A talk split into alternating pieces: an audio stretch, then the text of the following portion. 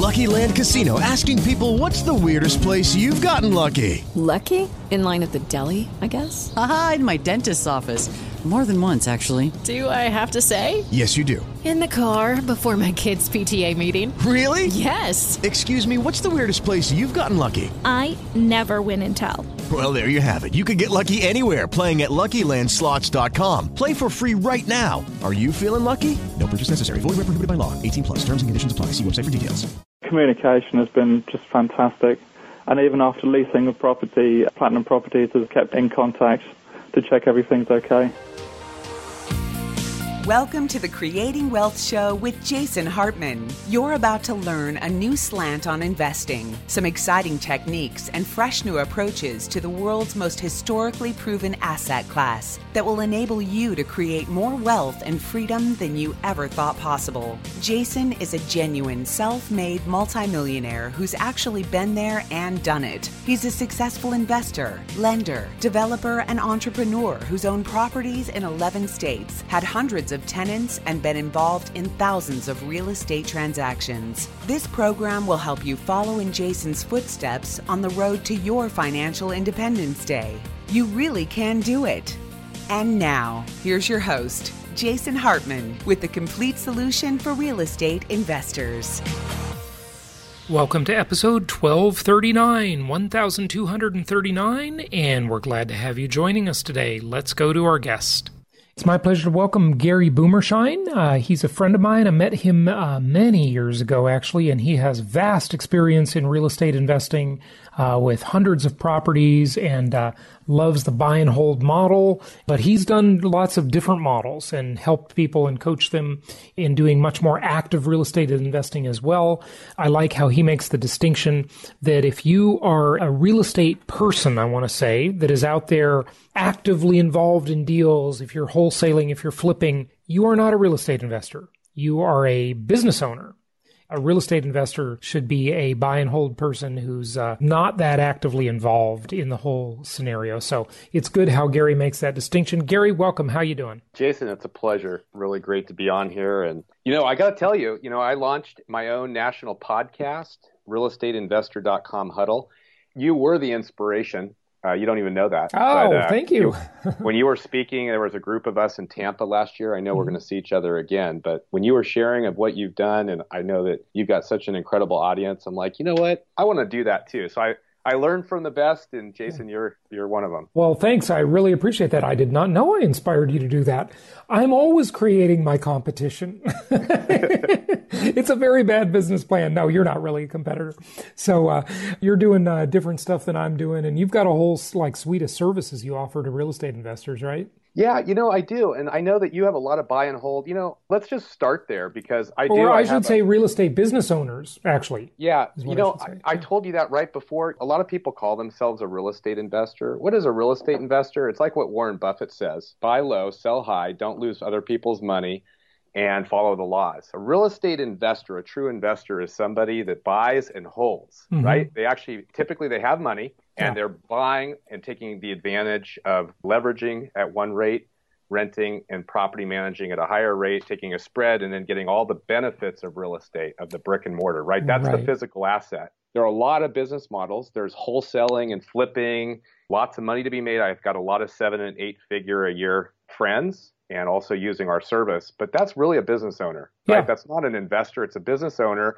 I call him a real estate entrepreneur. Yeah, and that's a real estate entrepreneur is the right word for it. And you know what? I'm really glad you make this distinction because so many people are just confused about this and sort of relatively simple. But being that active in the business is running a business, isn't it? It is. And let me just tell you, if you're a business owner, every business owner needs a CEO, right? Yep. And usually a team. And there's a business model. There's marketing and there's sales and there's finance and raising money and all that stuff.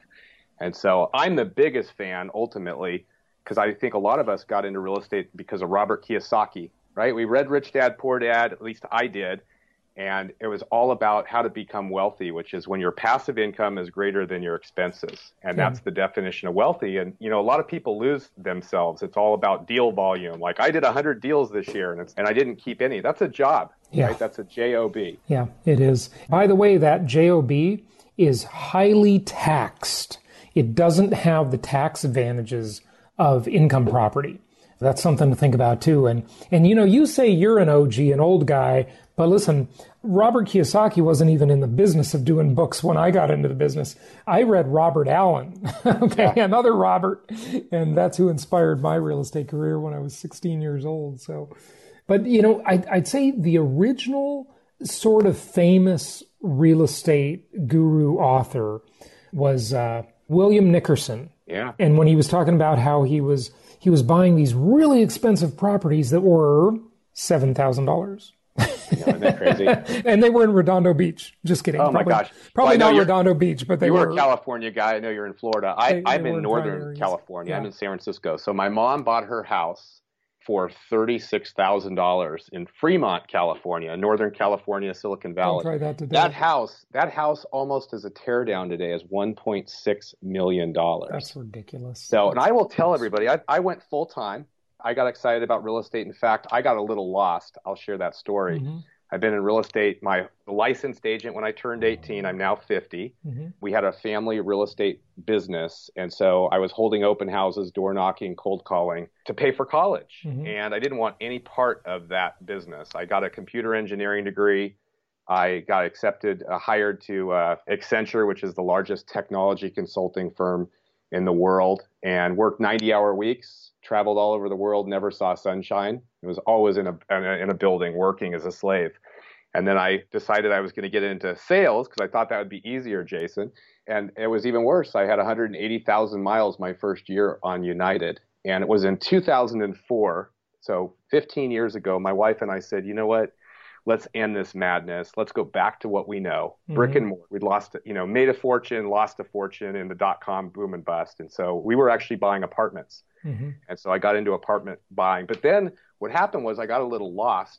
I went to a couple seminars and I saw these guys talking about flipping and realized that was a job. Yeah, right. I did hundreds of houses. But I will tell you, I look back. I've told this story, Jason, to so many people. Mm-hmm. I look back. I regret every house I've ever sold. Yeah, so, you know, I've had those regrets too.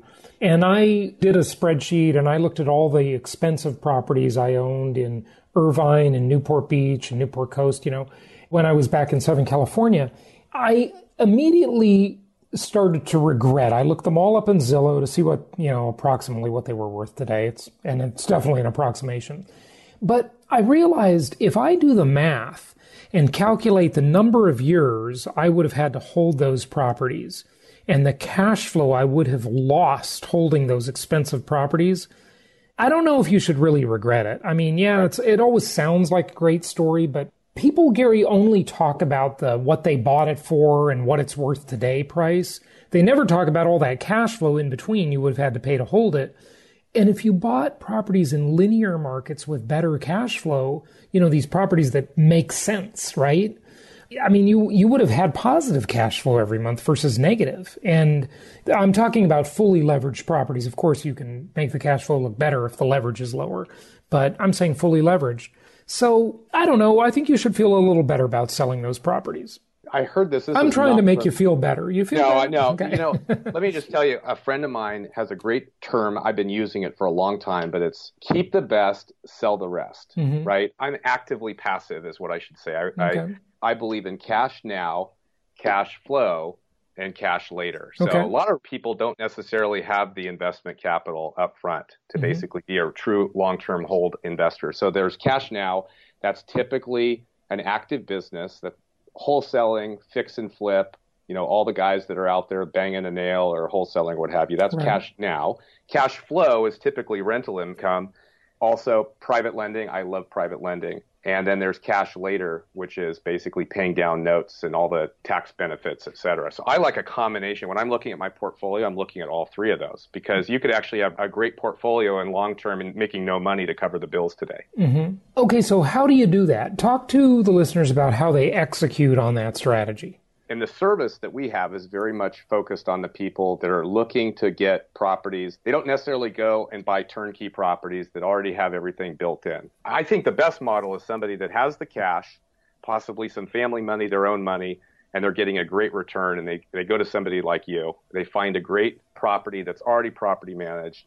and they get all the benefits. That's the absolute best. But the people that I service are a lot of people that don't have the capital and they are building their business. They want to wholesale. I like going direct to the seller. That's a very hot market right now of bypassing. They're not finding properties on the MLS, right, like they were 4 or 5 years ago, or foreclosure auctions. So they're going direct to the seller. Here's a good thing. This is great. So usually, unless you have money already, what you have to do to start out is you've got to be active. You've got to trade your sweat for more profit. Okay, so you got to go out and find deals. You got to do, wholesaling or fix and flip. You got to get actively engaged. And, that's a lot of work, okay? But you got to do it. You've got to earn your stripes, okay? And you're going to learn a lot doing it, and it's going to be good for you.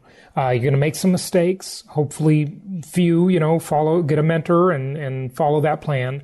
Most of our clients, they've got a regular business or a day job, and they've got money, and they just want to invest and deploy capital, and they want something better than Wall Street, which we all know is a big scam. So it's different. When you're starting out to build that wealth, you've got to create it through some active stuff. You got to get together that first down payment or those first few down payments, and you're going to do it by doing something active. It's going to either be your job, or you're going to inherit it, or it's going to be actively finding deals and fixing and flipping or wholesaling. Yeah, and I think for people that are doing the buy and hold, going and working with somebody like you, who's got the deal flow right in the right market, that's got all the pieces in the property management, right? There's a lot of work. Yeah. And whether you do it yourself or you have somebody else doing it, by the way, the cost is the same. Right. It's between 5 and 8% of what you're collecting in rent, typically, right? Yeah. So I think that's the best model, followed by I love lending. I do a ton of lending. I actually do first position loans. Okay. But don't get any of the tax advantages. Yeah, so let's talk about lending, because I've done a ton of hard money lending too. And I used to be able to say that I've only been burned on second loans, second position loans. Until recently, I got burned on a first. It's the only one time, but I did take a real haircut on a first loan, and that wasn't any fun. But the guy was it was a fix and flip deal that I was funding. It's like, I'm going to foreclosure unless you cut some principal off and do a loan mod for me. So that's the way it goes. But your lending is it all hard money type lending?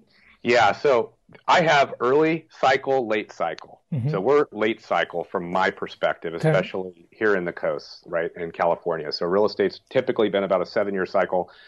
It's an incredible opportunity now. But what I'm doing right now in the late cycle is I'm doing low LTV, low loan to value, first position. I'm taking a lower interest rate. It's on purchase price. I'm sourcing all those deals directly through hard money brokers. They're bringing the deal flow to me. So I funded a $600,000 loan in Palo Alto, California, actually the city next door. The buyer actually put $1 million down. So $1 million down payment. They're not going to walk away from that. Right.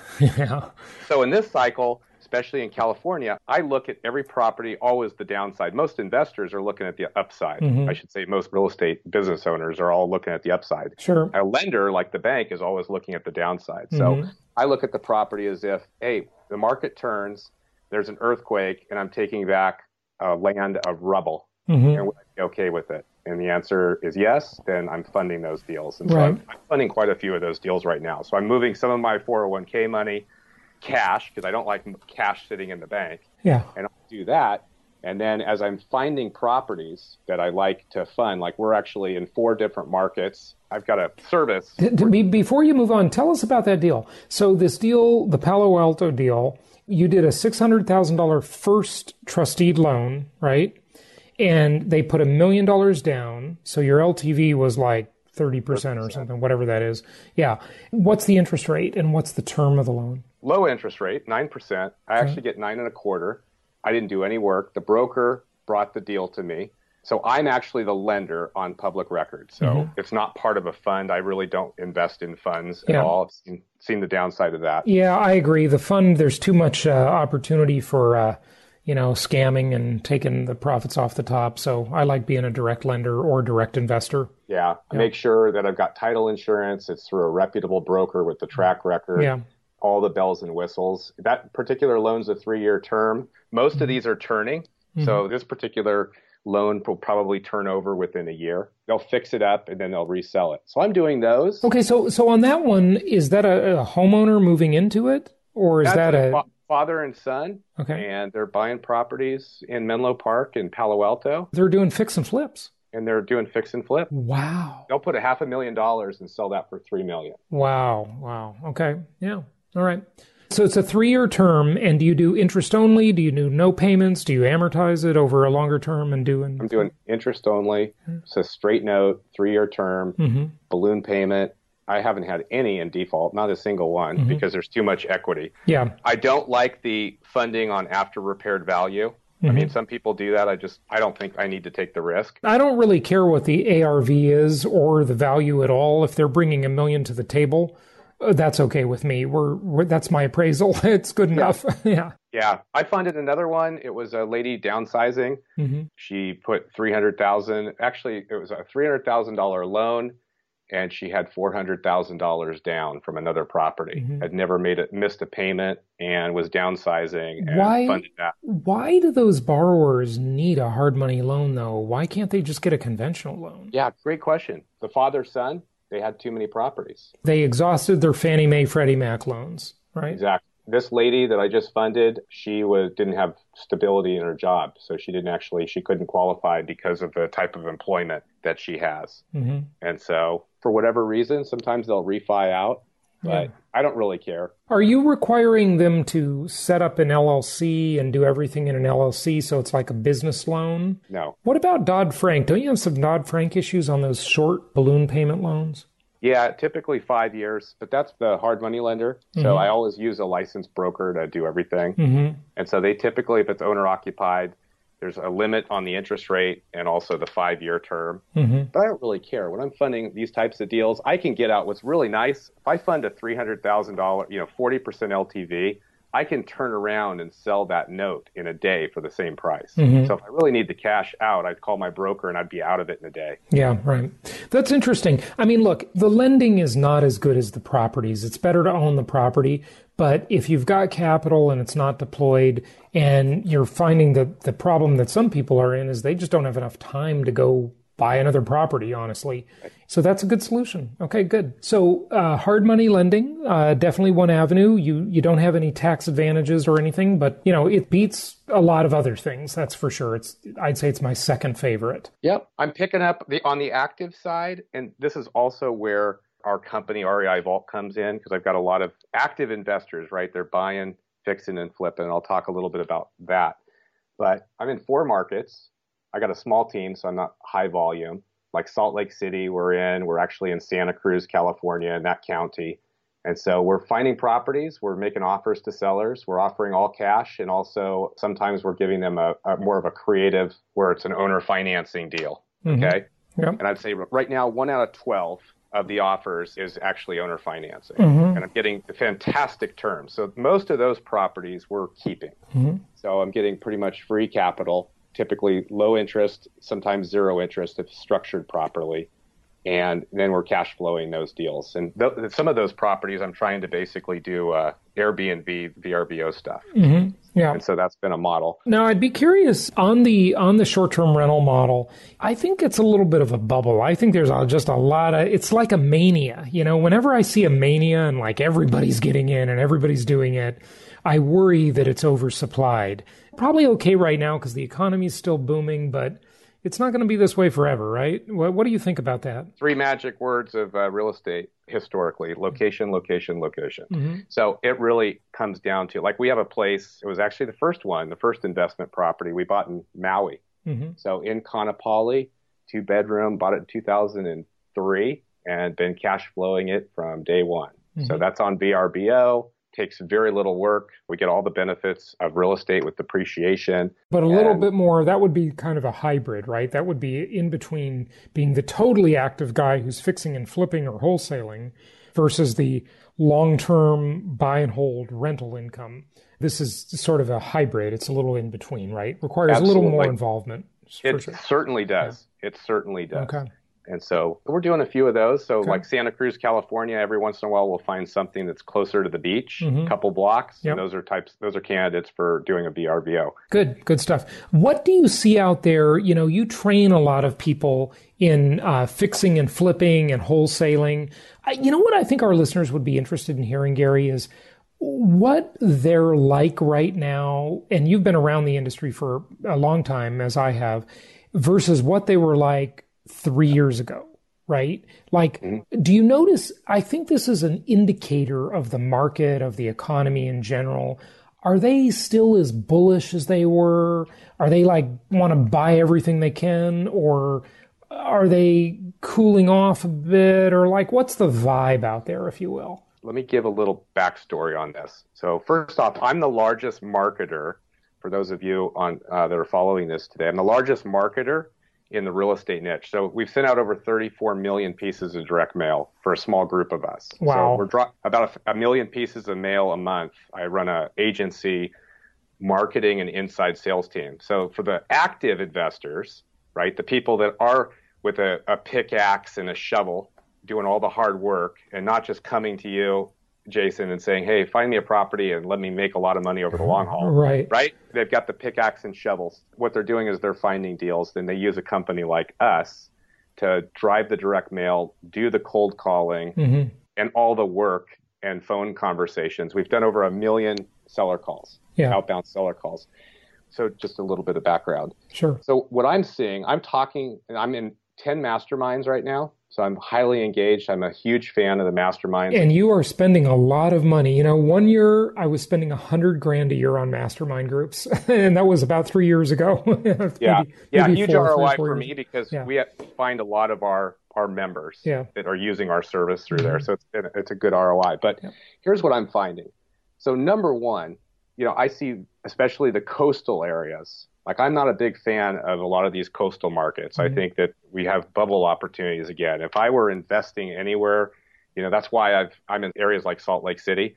I like the lower price. You know, a tear down in my neighborhood's over $1 million. $600,000 5 years ago, it's $1 million now.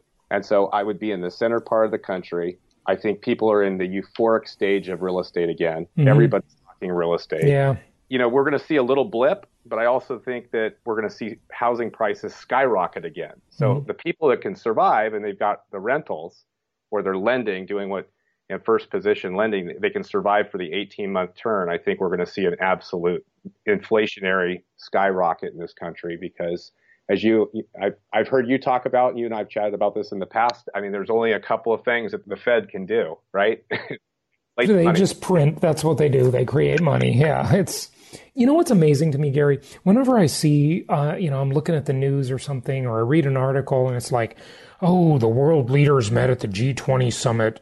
They met at Davos, you know, at the World Economic Forum, or they went to Jackson Hole and, you know, all the Federal Reserve chair was there and all the rest. And I mean, it's really quite a simple meeting. How much money should we create, you know, out of thin air? Like, like that's the tool they have, basically. I know they can overcomplicate it and, well, we can do QE and we can do this and that. At the end of the day, it's all the same thing, okay? It's create more currency. That's what it is, okay? Yeah. And pump it into the system. It's a slow boil, right? It's just like the frog. It's like the slow boil. If we go back before we had the problem in 2008 and look at what a half a gallon of milk was and bread, and then look at what it is today, and that's inflation. Yeah, of course. Yeah. And I think we're going to see that. You know, I think real estate, a $400,000 house is $1 million house in 10 years, 15. And what's interesting about that is if you finance that $400,000 house and you had a $320,000 loan on it, for example, the value of that loan declines with that inflation, and that's the hidden part.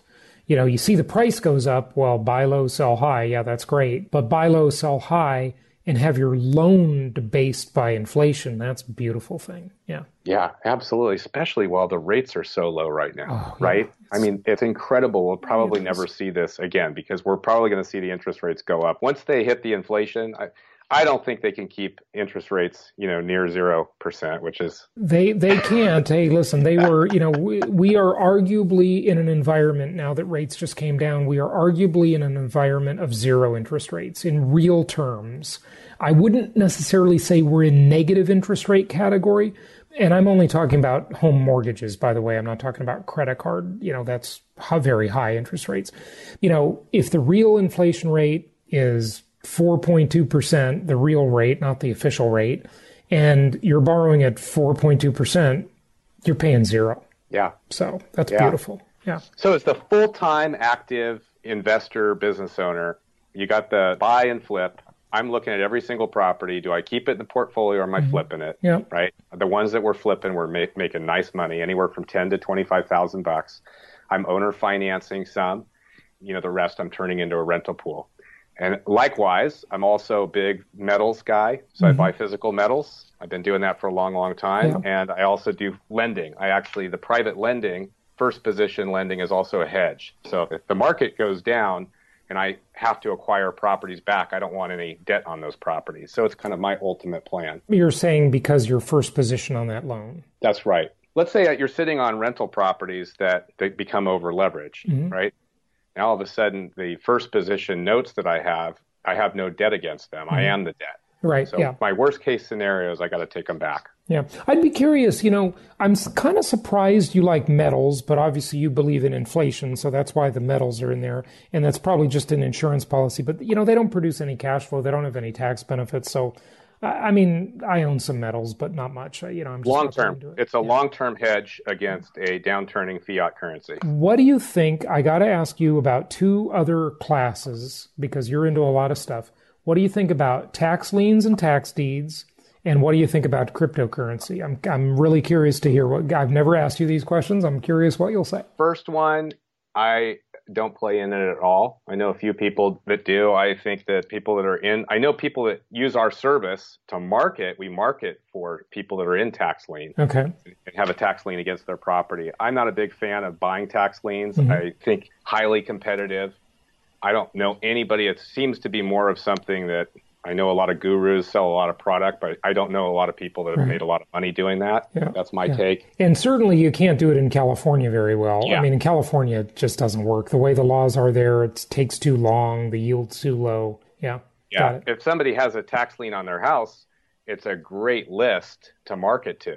So it's one of the best lists, actually, that we're marketing to for our members is a tax lien list. Okay. A lot of motivated sellers who need to sell because maybe they inherited the property and they haven't paid the tax collector in years. Okay. What about crypto? You know what? I don't know enough about crypto. I love the model. Yeah. It'll be really interesting to see who is ultimately behind it. I actually think it's the same group that's behind our fiat currency, but that's just my personal take. Yeah, maybe. And listen, if there ever was a fiat currency, it's cryptocurrency. That is total fiat. It's so hilarious, to hear these crypto bugs, kind of like the gold bugs, making all the arguments of, the dollar's just fiat currency. Well, at least the dollar has aircraft carriers and missiles and things behind it. Your Bitcoin doesn't have anything behind it. Okay. Yeah. So, yeah. I own nothing. I don't own any crypto. Yeah. I have a friend of mine who lives right down the street who has a fund. Keep telling him I want to pick his brain. But is it a cryptocurrency fund? It's a cryptocurrency. Yeah.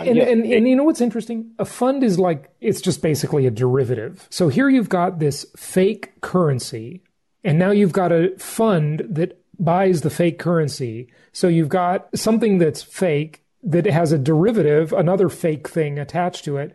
And you know what I call derivatives? I call them the thing about the thing. I mean, I love these simple explanations. Right, didn't we run into problems like with CMOs, CDOs, commodity debt objects? Yeah, and absolutely. Derivatives and tranches. Oh, my God. It's absurd.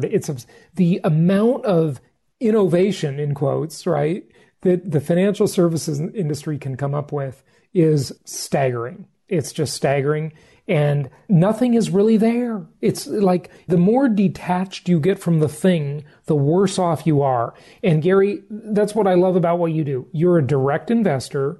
You buy properties and you make loans. Those are all direct things and you own metals. Okay. Now, listen, I'm not a metals bug, but you know, you're a direct investor. Like if you're going to buy precious metals, take possession of them. Okay. Don't buy some fund or some, you know, gold money or bit gold or the whole point is to have the thing, not to have the thing about the thing, right? Otherwise you might as well just buy an ETF. Isn't it weird how people don't think this through? Is one of them Germany came and claimed they wanted the gold back from the United States and found out there was none there. Yeah. And so basically there's a payout of like over 20 years for like $1 trillion worth of gold or something that Germany is up in arms in. It's exactly, I own physical. You want to take physical possession of gold and silver. It's a great hedge. It's a long-term. You are right. It doesn't give you any of the benefits except long-term appreciation, if that ever happens. And that's, by the way, that's also controlled by the same system that controls our fiat currency. Hey, thank you for mentioning that, Gary. And I'm sure you know about GATA, right? The Gold Antitrust Action Committee. You got to go to the GATA website and read all about it because the powers that be run everything. And you are not independent from them. And if you think you are, you're delusional, because what you need to do if you want a good strategy is just align your interest with their interest and just follow on that path. And that's why income property is the greatest thing. Amen. Yeah. Amen to that. You know, one of the best books ever is The Creature from Jekyll Island. Oh, yeah. G. Edward Griffin. Had him on the show many times. Yeah, he's great. I love him. He's awesome. I've been following him for years. Yeah, yeah. You know, he spoke at one of our Meet the Masters conferences a few years ago. He was great. He's just such a good speaker, such a gentlemanly. It's sad to see that kind of era going away from society, but just a great guy. Really, really good. But yeah, that's a great book. So I'd recommend that to anybody. But just tell us anything more you can, Gary, about how bullish or bearish your clients are, because you really have a meter on that. And how much money are they spending? Are they pulling back? Are they spending more? That tells us a lot about what the expectations are for the market and the economy. There's two schools of thought, and I'm with a lot of sharp people. And one of the schools of thought, which I have concerns, I'm more of the pessimist. Mm-hmm. I'm also in California. Yep. So I think we are going to see a turn in the market. We've had 7-year cycles for well over 100 years. Yep. And we're past that. We're way past that. So I think we're going to see a market change.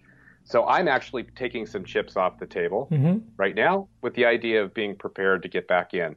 It's almost the dollar cost averaging concept, right? Mm-hmm. Yep. I see a lot of really, really smart friends of mine who are full steam ahead. Mm-hmm. One buddy who's probably has $700 million of secured lines of credit. He's buying on the East Coast. Wow. And I asked him, I said, I won't give his name out, but big player, you know, I said, is this the new normal? Mm-hmm. Or do you think, you know, there's some cause to take some chips back? And he said, no, new normal. Full speed ahead. Mm-hmm. So I think, to me, that's concerning. I will tell you, I got together with UBS, our bankers, and had some dialogues just in terms of the market and some acquisitions on the side for us. And the smart money is also saying that they think that there's going to be a cycle change. Now, typically that cycle change is about 18 months, right? So if you can bear witness to the 18-month change, you're going to make an absolute fortune. Now, if you're buying in the center part of the country and you got money, buy it and hold it for 20 years. Yeah. Right. And period, right? Yeah. You don't need to worry too much about the cycles if you're just buying conservative properties in linear markets, you know, little bread and butter housing.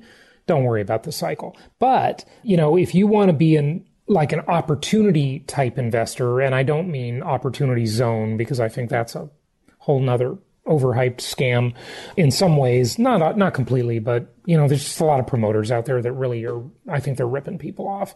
But an opportunistic, I should say, investor, then, you know, be ready to dive back in or be ready to survive that cycle change. And, you know, 18 months to 2 years is about what it takes. You know, most people, that's when they lose it. Real estate is a law of attrition game. If you can stay in the game, you're going to make money no matter what. Right, but you got to be able to weather that storm. Here's the three areas that I think are super high risk that I think are people really need to take note of in this market. The rehabbers. I think the rehabbers are going to get crushed. That's what I'm seeing, where they basically They're actually, their profits are shrinking. You look at people in Denver and Atlanta, like what they were making 3 years ago on a rehab versus today. Some of these guys will break even just to keep their teams in float. So when the market turns, they're going to be wiped out. That's interesting that you say that, because I saw that so many times with large institutional developers during the many cycles I've lived through and been in the business through, and you have too.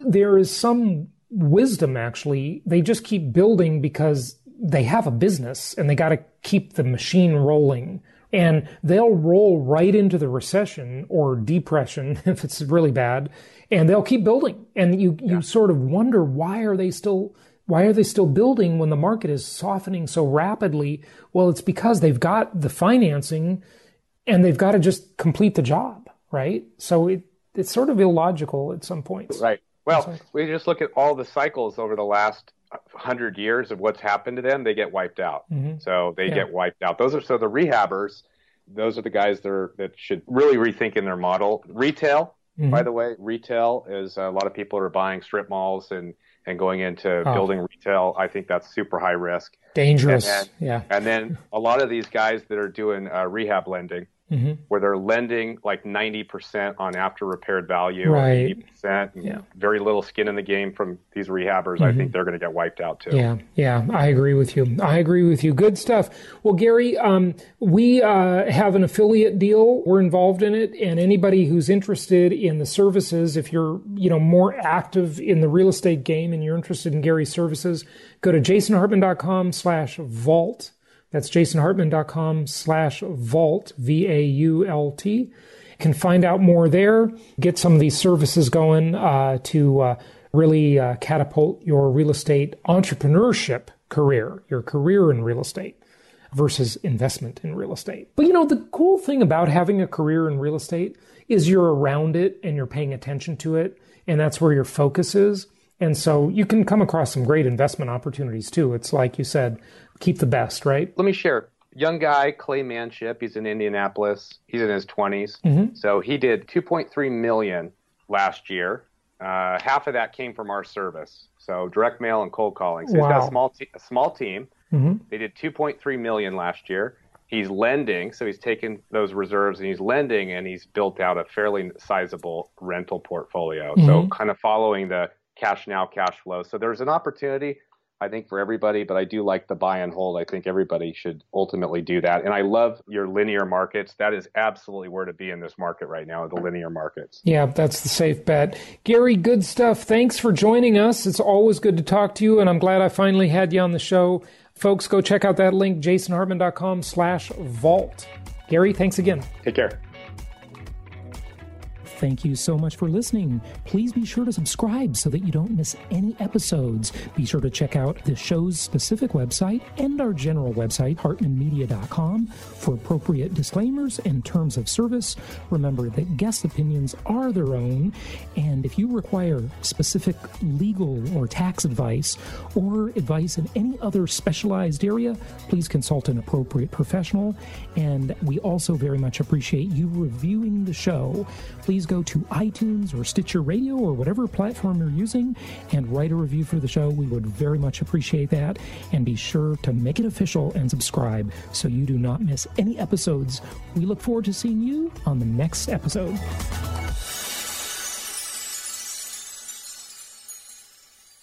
Lucky Land Casino, asking people, what's the weirdest place you've gotten lucky? Lucky? In line at the deli, I guess? Aha, in my dentist's office. More than once, actually. Do I have to say? Yes, you do. In the car before my kids' PTA meeting. Really? Yes. Excuse me, what's the weirdest place you've gotten lucky? I never win and tell. Well, there you have it. You can get lucky anywhere, playing at LuckyLandSlots.com. Play for free right now. Are you feeling lucky? No purchase necessary. Void where prohibited by law. 18+. Terms and conditions apply. See website for details.